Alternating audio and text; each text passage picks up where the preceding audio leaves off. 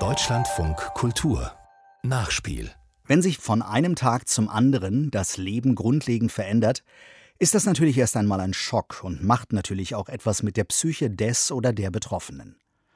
Schockierend war für alle Sportlerinnen, Sportler und Zuschauer auch das Attentat auf die israelische Mannschaft bei den Olympischen Sommerspielen 1972 in München. Seitdem gibt es in beiden großen christlichen Kirchen Sportseelsorger und Seelsorgerinnen. Sie begleiten die deutschen Mannschaften zu Olympia und auch zu den Paralympics. Eduard Hoffmann hat mit einigen gesprochen. Der Sport ist nur ein Teilbereich des Lebens. Es gibt ganz viele andere Sachen. Also gerade das Thema Familie. Da gehen Partnerschaften in die Brüche, da gibt es Streit, da liegt man mit dem Ex-Partner, mit der Ex-Partnerin über das Sorgerecht der Kinder im Clinch. Und die Seelsorge bezieht sich dann eben nicht nur auf den Sport. Thomas Weber ist Sportseelsorger der Evangelischen Kirche Deutschlands.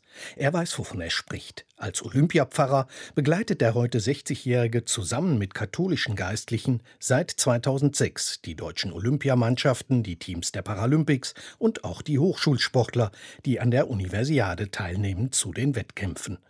Für Athletinnen, Trainer und Betreuerinnen stellen die beiden Kirchen zu den Olympischen Spielen kleine Broschüren zusammen mit geistlichen Texten, Gebeten und mit Gedanken zum Sport und zum Leben.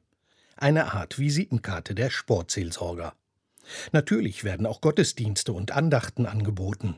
Thomas Weber erinnert sich noch gut an eine Athletin, die sich ihm in einer Abendandacht anvertraute. Ich habe morgen meinen Wettkampf und äh, ich bin ehrlich gesagt schon nervös. Und dann habe ich gedacht, wenn ihr als Seelsorger jetzt so eine Auszeit anbietet, dann komme ich gerne mal. Dann höre ich gerne mal eine Viertelstunde was anderes. Und dann hoffe ich, dass ich gleich mit guten Gedanken ins Bett gehe und äh, morgen eine gute Leistung abliefere. Und das freut mich natürlich schon. Es gehe darum, sowohl Athletinnen und Athleten, aber auch Trainern, Trainerinnen, Betreuern oder Zuschauern Mut und Trost zuzusprechen. Vor allem aber immer ein offenes Ohr zu haben, ergänzt Elisabeth Keilmann, seit 2018 Webers katholische Kollegin. Also wir Seelsorger, deswegen halt keine Gespräche auf. Wichtig ist es einfach, da zu sein, ansprechbar zu sein und da nicht nur auf die Leistung der Sportlerin zu schauen, sondern auch den ganzen Menschen in den Blick zu nehmen. Und ja, wir bieten den Sportlerinnen und Sportlern die Möglichkeit zu vertrauensvollen Gesprächen. Die Spitzensportlerinnen und Sportler müssen sich ganz sicher sein, dass alles Besprochene unter vier Augen bleibt und nicht am nächsten Tag in der Presse zu lesen ist. Das bestätigt auch die ehemalige Ruderin Katrin Meinecke. Damals hieß sie noch Reinhard. Sie war Juniorenweltmeisterin und hat im Deutschlandachter an Olympischen Spielen teilgenommen.